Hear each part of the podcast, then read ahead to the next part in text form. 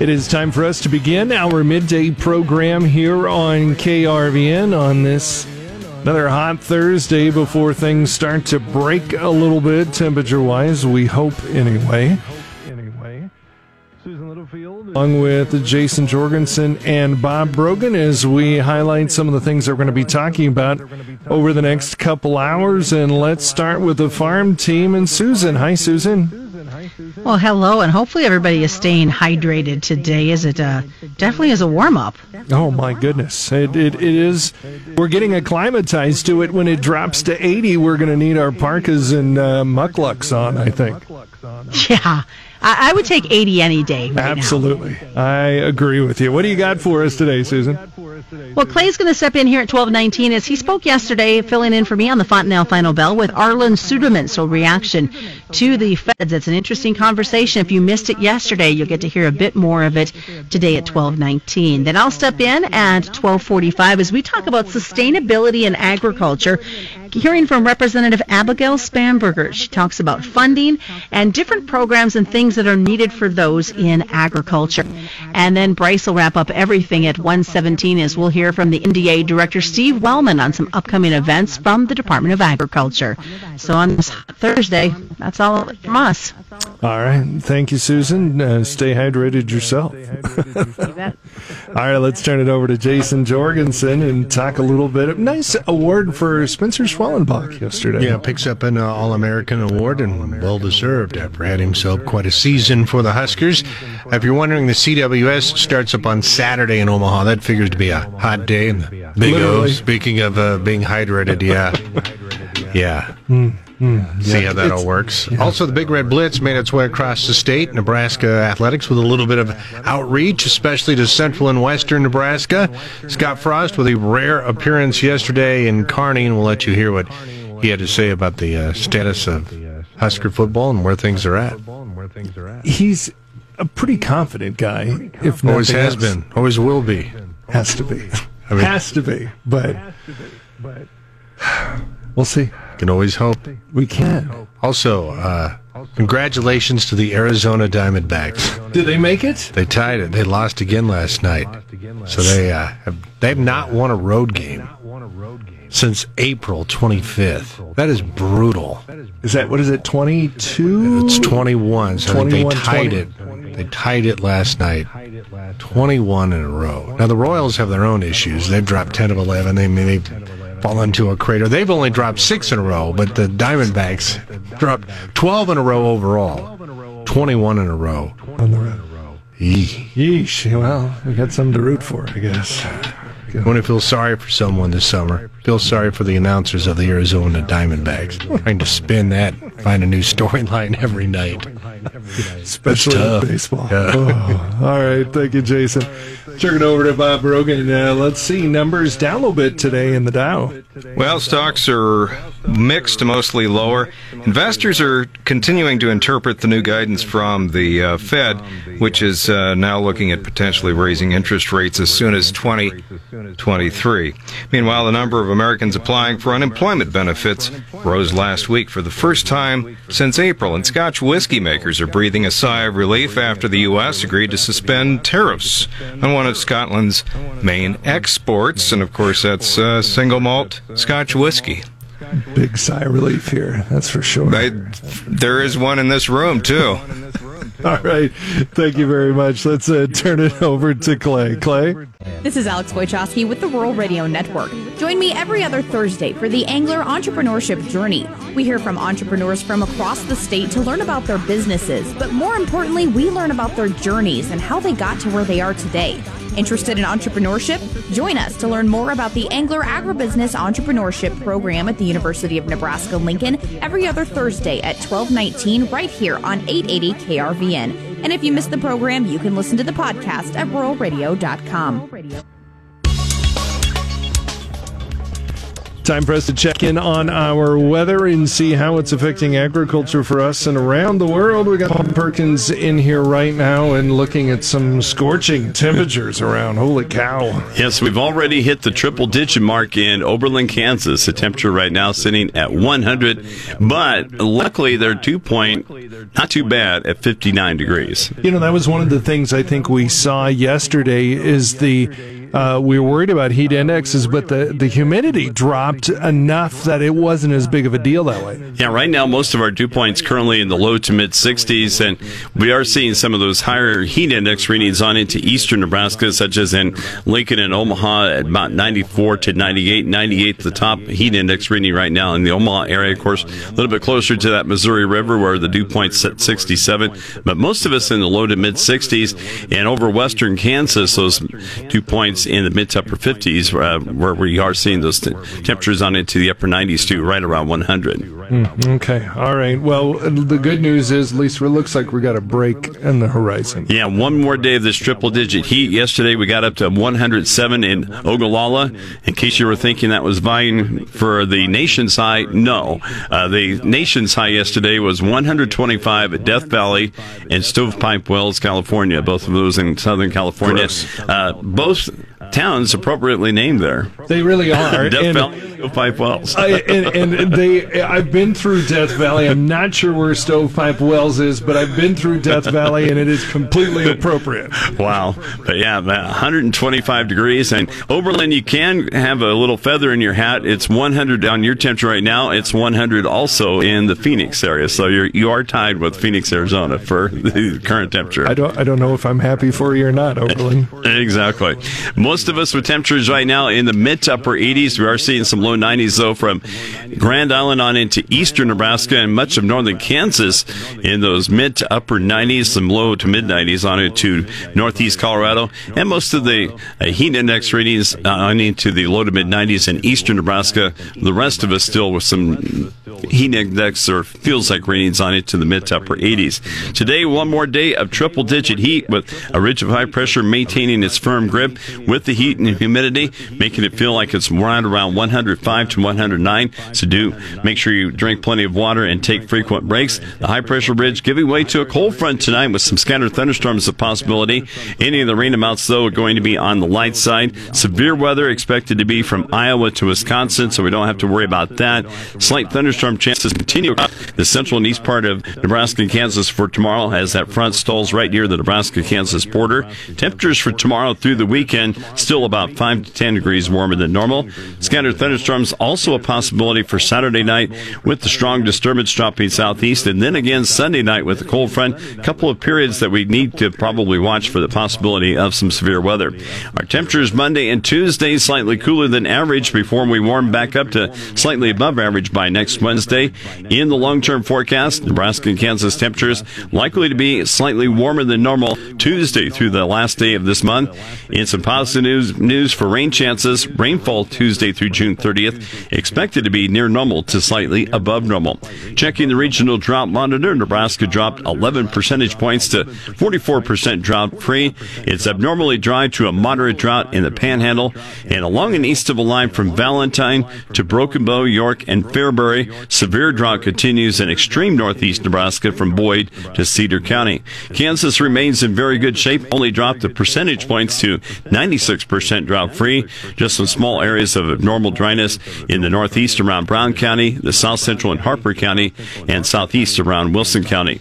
Key weather factors affecting the markets include periods of rain moving through the Corn Belt and a developing heat wave for the Black Sea region. For the Midwest, much of the western and northern areas remain in drought that worsened this week. The next couple of days will bring isolated to scattered rain. Sunday and Monday bringing a better chance of widespread rain, but some areas of the Midwest may be missed. Midwest temperatures falling below normal next week will help to ease the stress across the areas of drought.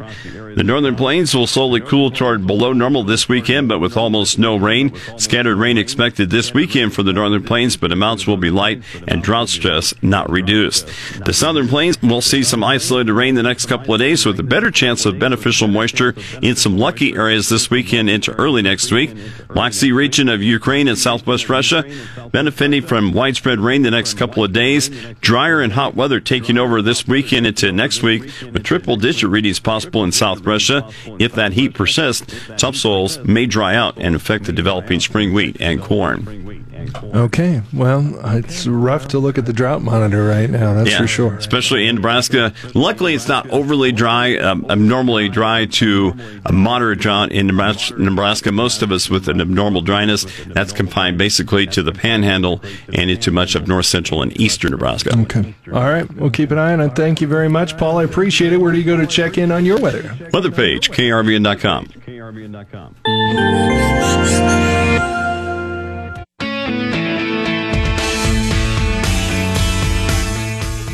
Clay Patton on the Rural Radio Network yesterday. The Federal Reserve saying it's slowly thinking about raising interest rates, but not for the next two years. Still, the market has had a very negative reaction to that. To gain more insight into why the market is reacting so negatively, I take us back to yesterday's Fontanelle Final Bell with Arlan Suderman, chief economist for StoneX.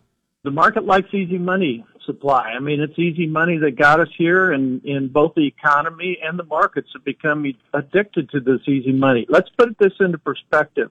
The Fed has essentially been creating $120 billion per month and sticking that into the economy. Essentially, it's printing $120 billion, but it's not like we're running the printing presses and doing it. They're creating it electronically, essentially, in order to buy our nation's debt it, it's around two and a half trillion dollars per year. That's a strong pace to be throwing money into the economy. We've increased money supply by about $4.3 trillion since the beginning of the pandemic. So that's a huge increase in money supply. And the concern is that if the Fed doesn't pull back soon enough and in the right way, we could get hyperinflation like we had four decades ago during the Paul Volcker era where we had to push the prime rate above 20%. Nobody wants to see that. That can really shut down an economy. Can the Fed do it is the key question. And will they be in time when they do it so that it doesn't get out of hand when they have to take much more drastic action? The answer to that question is we don't know because we've never been faced with this situation before. Never before has the Fed created a situation that they would have in order to try to unwind what they've done like they have now. So today's Fed, well actually the last two days, the Fed has been meeting and discussing things. At the last meeting six weeks ago, there was no mention of tapering. In the press conference that came was 30 minutes later, um, Fed Chair Jerome Powell talked about it. He said, we haven't even started talking about talking about tapering yet. But when the minutes of the meeting came out a couple of weeks later, a few weeks later, it did indicate that they had talked about when they might start to taper. Today's material that came out from the Fed meeting, today's statement, and some of the materials came out with it, indicated that by the end of 2023, they see the interest rates, their key benchmark short-term interest rate going up to about six tenths of a percent.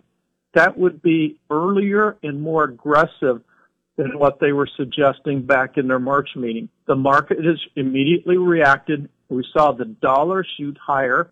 Why? Because higher interest rates in light of negative rates in Japan and Europe mean more foreign investors want to get involved in our markets and they need dollars to do that. So demand for dollars goes up.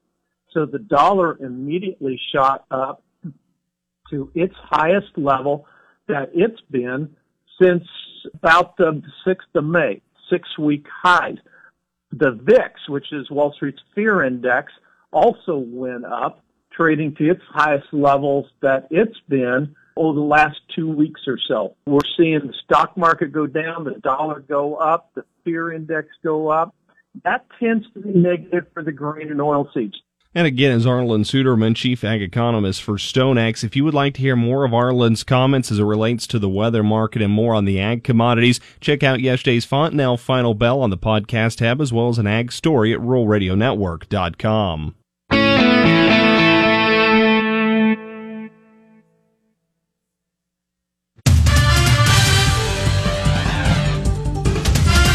Time for us to check in on midday sports. Jason Jorgensen in here with us again, and uh, it, it, big red blitz going across the state of Nebraska yesterday. Yeah, there was a little bit of outreach going on from NU Athletics. Head coach Scott Frost made a rare appearance in Kearney.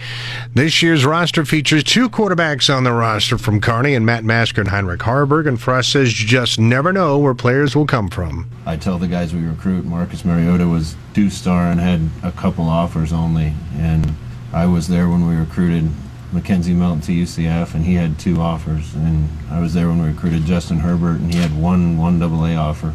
So I think particularly at that position, uh, you got to go out and, and hunt through everybody to find the guys you want. Sometimes you find them in places like Kearney, Nebraska. Coach Frost going old school a little bit yesterday, also mentioning how uh, he thought about on his way back home stopping through Wood River at the K season, you know, getting himself a candy bar and a pop. Like. Back in that. Can you imagine? Can you imagine if he were to walk into the the the Casey's Wood in Wood River? I mean, just a double life take. would stop. It would. Everybody would be all of a sudden cases. I mean, and everybody'd be on their phone, yep. and within minutes, everybody'd be there. The Nebraska High School Finals Rodeo started up today in Hastings. Talk about a hot day. Over mm. 150 high school rodeo athletes will compete in 13 different events. Top four competitors in each event at the state level will earn a berth to the National High School Finals Rodeo, which happens to be in Lincoln next month. First go around took place this morning at 10 and again at 6 tonight. Minden High School is once again hosting the New West All Star Volleyball and Basketball games this week that help benefit the Nebraska Kidney Foundation. Volleyball matches tonight featured the Southwest Conference versus Alout Platte at 6 in the Minden High School gym, while the Fort Kearny Conference plays the Republican Plains Conference at 6 in the C.L. Jones Gymnasium. Now, championship and third place matches will follow the basketball games are set for tomorrow. And the Arizona Diamondbacks tied a major league record with their 22nd consecutive loss as Buster Posey hit a three-run home run at the first as the Giants trounced Arizona 13 to 7. Talk about a sad summer. Uh, this is their 13th consecutive loss overall. As I mentioned last hour, Arizona has not won a road game since April 25th. Well, you and I have both been there. We've seen some bad baseball over the years with our teams, but this this is rough. This is rough. It is. Oof. I mean, you wonder how bad this is going to be. It's it's, it's bad now, but but yeah. I mean, those are big league players being paid millions of dollars and unable to win on the road. Mm.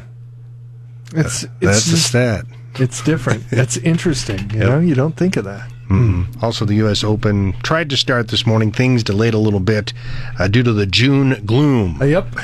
The marine layer mm-hmm. is in effect in San Diego. So uh, they hope maybe they can get everything completed with the first round tomorrow morning. That is a look at sports. For more, you can find it anytime at krvn.com. All right. Thanks, Jason. Testimony began Wednesday in the Furnas County District Court jury trial of 57 year old William Billy Quinn. The Oxford man faces 14 felony counts in a child sex trafficking investigation. In his opening statement, Furnas County Attorney Morgan Farquhar outlined a series of events in early 2019 when Quinn groomed the alleged victim in the case through social media, texts, and calls while she lived out of state. He lured her to Furnas County on the premise of a job for her at Oxford Cafe. Shortly before the girl reached age 16, Farquhar said Quinn moved her into a house he recently purchased in Oxford. That's when Quinn began paying for her cell phone, providing her food and shelter, and most importantly, selling her for sex and using her for sex. Later in the day, the girl was called to testify in the case. Special Prosecutor Sandra Allen walked the girl through testimony of sexual encounters with Quinn and numerous other men. Many times, Quinn would allegedly have sex with her after encounters with other men, she testified. A new monthly survey of bankers suggests strong growth continues across rural parts of 10 plains and western states. The overall rural Main Street Economic Index slipped into 70 June from May's record high of 78.8, but it remained in positive territory above 50. Creighton University's economist Ernie Goss says the number of non farm jobs across the region remains 2% below where it was before the pandemic began, but three states, Kansas, Missouri, and Nebraska, reported employment levels above where they were before the virus emerged last year. Bakers from Colorado, Illinois, Iowa, Kansas, Minnesota, Missouri, Nebraska, South Dakota, and North Dakota, and Wyoming were surveyed. For the second time in a week, Omaha police have reported the self inflicted gunshot death of a suspect officers were pursuing. Police say in a news release that the latest death happened Wednesday night after officers were called for a domestic disturbance at an Elkhorn community apartment. Arriving officers met a man suspected in the disturbance in the apartment complex parking lot, where officers say he fired at least one round from a rifle at police before he turned the gun on himself. He was pronounced dead at the scene. Police did not immediately give his name. No officers were injured in the shooting. The incident came after the June 10th self inflicted gun death of another man who was being chased by Omaha officers. Enrollment is open for Nebraska Game and Parks Fields and Water Program. John Locks shares more about the program. The Open Fields and Waters Program, or OFW, is a voluntary program that helps bridge that gap. It's a great opportunity for landowners to earn extra income on their land and also provides more places for our outdoorsmen and women to hunt and fish. If you would like to enroll in this program, visit the Nebraska Game and Parks website at outdoornebraska.org. Reporting for the Rural Radio Network, I'm Ellen Simmons. The FNBO's Fridays in the Field is underway. Be listening for farm broadcasters all across the state of Nebraska to feature different farmers as they work to grow this 2021 crop.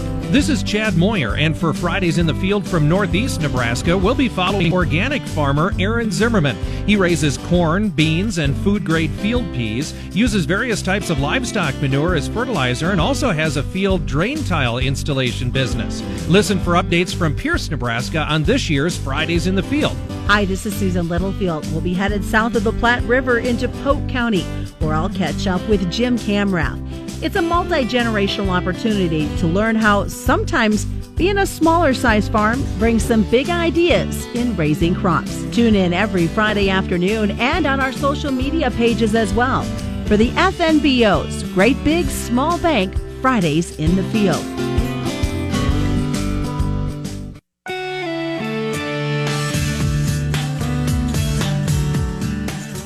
Sustainability in agriculture, and are we doing a good job?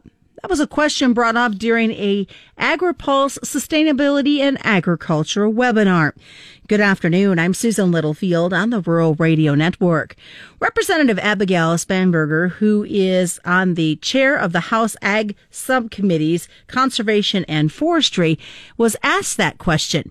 How are farmers doing living up to expectations from companies and success in sustainability? I think this is an interesting question because uh, as we've seen a greater understanding of conservation practices and uh, you know really proactive efforts that farmers and producers have been using on their farms, there has been this conversation, Sarah, where it's well, are we doing enough of it? Um, and, and I recognize that that question's being asked, but I think that it doesn't give us enough space to talk about all of the fantastic practices that farmers have already embraced. Um, on farm conservation, natural carbon sequestration practices, um, much of what um, Mitchell was discussing in his introduction. Um, but I think that we need to be earnest about the fact that one of the largest obstacles that uh, face so many farmers in their path towards embracing some of these practices um, are on farm technical assistance um, and cost of entry to change in some circumstances you know practices that a family might have been employing on a farm for generations. Um, and, and, really ensuring that there's that technical assistance that there's uh, guidance available is incredibly incredibly important. But i know from the hearings that we've held from all of our discussions that if you're looking at changing the practices or the literally the way you do business on your family farm uh, there is no room for error in that. And so I think that for all of those who are saying, well, you know, is is agriculture doing enough?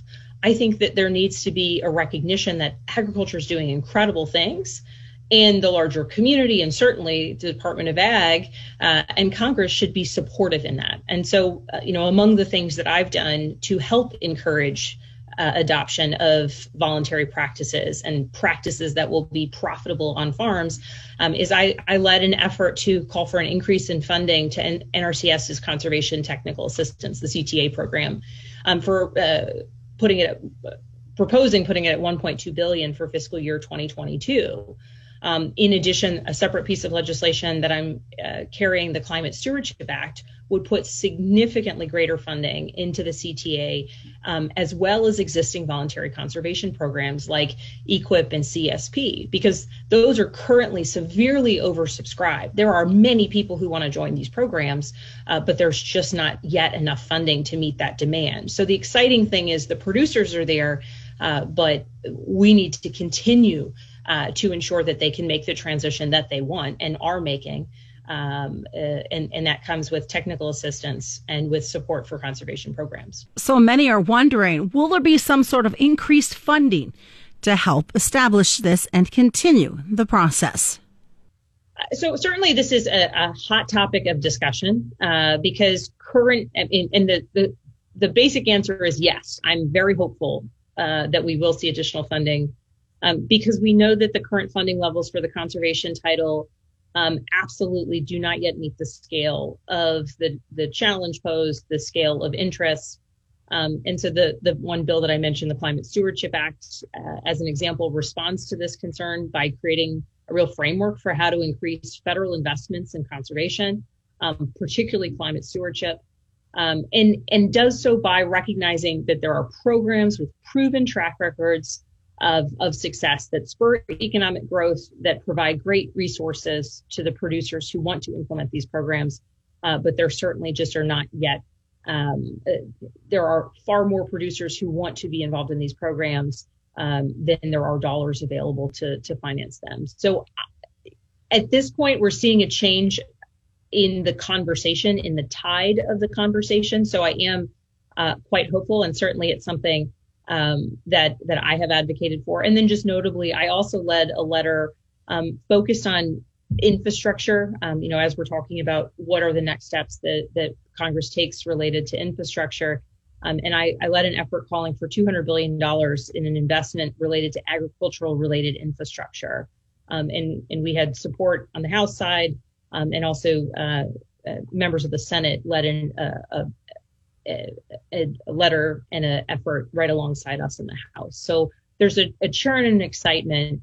Um, and so we're continuing to push for it. But, um, you know, I think the more that we continue to raise and make known the value of these programs, the more we hear and get the voices of producers out there talking about how valuable they are, um, the more that individuals who are really focused on, on climate change and the climate crisis recognize the value of these programs. Um, and, you know, from a larger economic standpoint, the real value that, you know, in, in our, in the Commonwealth of Virginia that agriculture brings uh, to our state. Those comments coming from Representative Abigail Spanberger. She again is the chair of the House Ag Committee Subcommittee on Conservation and Forestry. I'm Susan Littlefield on the Rural Radio Network.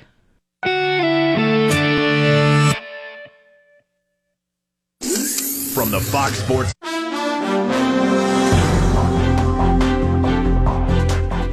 With the business report for this Thursday, I'm Bob Brogan. Stocks are mixed, mostly lower on Wall Street as investors continue to interpret new guidance from the Federal Reserve, which is now looking at potentially raising interest rates as soon as 2023. The S&P 500 index was down less than one tenth of a percent in early trading.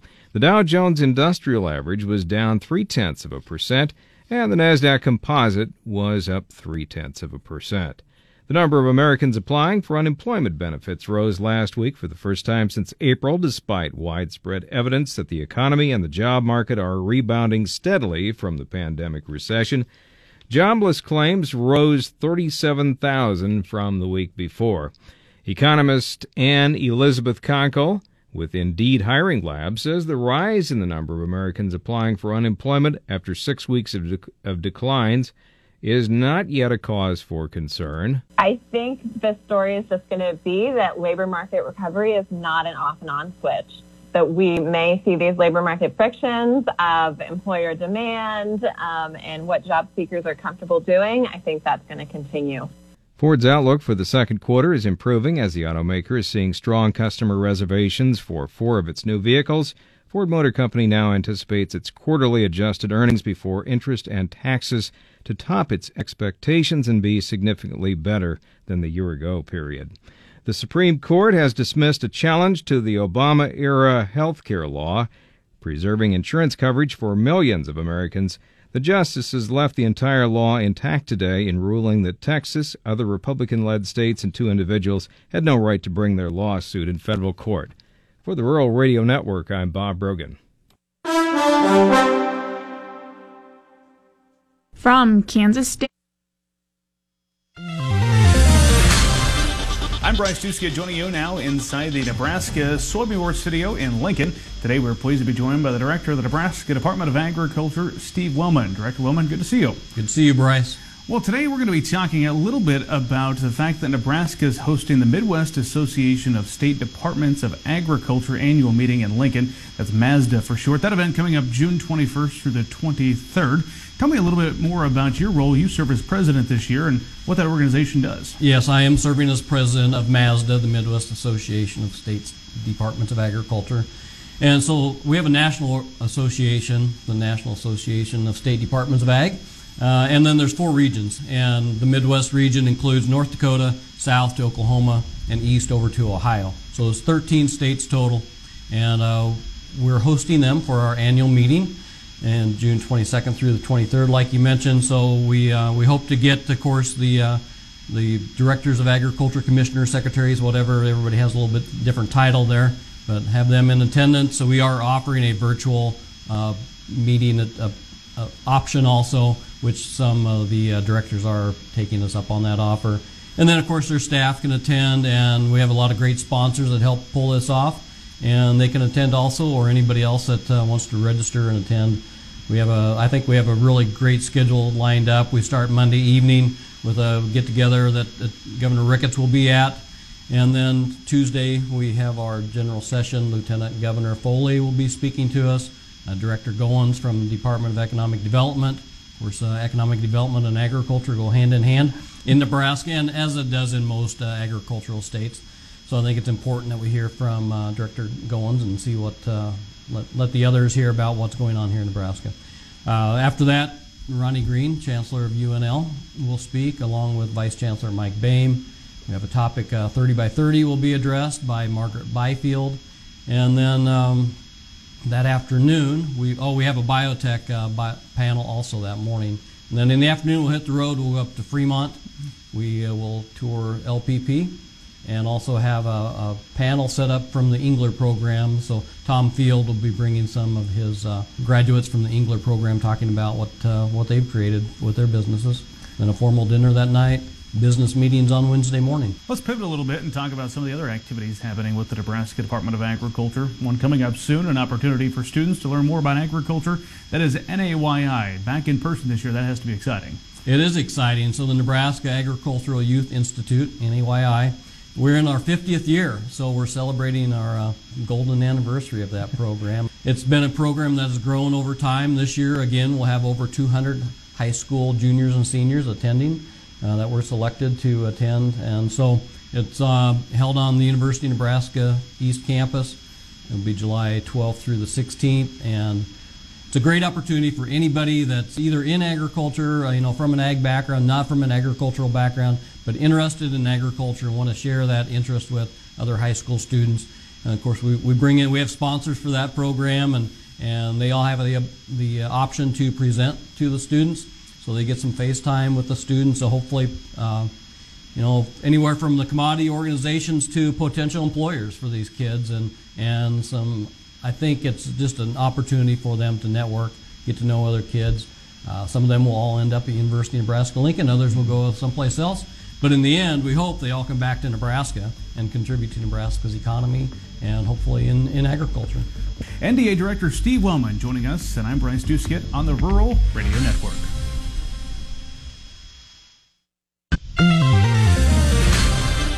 Good afternoon. As we take a look at the closing grain futures, John Payne joins us. He is senior marketing analyst with Daniels Ag Marketing in Chicago and publisher of the newsletter This Week in Grain. I saw earlier today somebody posted on social media, John, remember when limit down corn was only 25 cents? yeah, one of those days. One of those days where you know you think uh, what can't happen can, and this is just a good lesson for everybody to continue to remember, especially as the markets move like uh, like they are. That uh, you know it can do a lot of things. I think in the short run here we're well oversold. The markets are pricing in, in my opinion, you know more demand will come in on this, but in the near term, it's a uh, it's a market that's you know being pushed around by big money coming out uh, for whatever reason, FOMC reason, weather reasons. I don't think you're going to see a huge break from here. So if you're starting to get in the market, uh, probably not a decent place to be, not a bad place to do it. I don't think you rush and make sales here, though. I uh, I would be a uh, I would be very careful right now. It just feels like the market could kind of give you the, the, the head fake lower, especially in an overnight session, and be you know higher or limit higher uh, in the case of, of some of these markets. Fundamentals haven't changed. Still need need a ration supply, especially in the export markets. As you look at that, are we putting too much weight on the fact that there's talk of possibility of some moisture moving in over the next couple of days after this warm up? I don't think it has. I mean, it's hard for me to say, and nobody knows, and it really doesn't matter why. But I, I don't think the sell-off here has much to do with weather. I think it's all to do with money flow. And you know, you saw reversals in, in copper, and you've seen it in lumber, and you've seen it in bean oil, and you know, for whatever reason, the markets are taking away all the gains. It's taken it took us eight weeks to ride from 52 to 65, 68 in the in the bean oil market. Then it took us three days to race it all. So it, I don't think anything has really changed. I, I think you're going to see demand come in here might take a couple of days to kind of chop around and get off the floor, but I don't think anything's changed. And now you got to look at reports coming out that uh, you know could be higher for acreage, certainly, but uh, you know we got crop progress reports are going to be supportive next week. I, I just don't think you chase it down here. In my opinion, if you're the end users, you got to be looking at booking it, trying to get out there in the deferred curve. I just don't think you're going to see the foreign markets really fall too much here. And then so the wheat harvest will price in a low. So short term, I think there's a panic sell going on. That's usually a good opportunity to buy. Uh, and I would have said that yesterday as well. So be careful tomorrow, Friday, and then you got the end of the month reports coming up as well. So next two weeks are probably going to be ugly, but um, I would be shocked if some turn around have mid-July prices back right back to where they were. All right, sounds good. Thanks so much, John. Joining us today has been John Payne. He's with Daniels Ag Marketing. You can learn more about them at danielsagmarketing.com. And always remember, commodity futures and options involve substantial risk of loss, not suitable to all investors. You're listening to the Rural Radio Network. And that's going to do it for our midday program here on KRVN. If you'd like to hear the midday program in its entirety, you can go to podcast at krvn.com.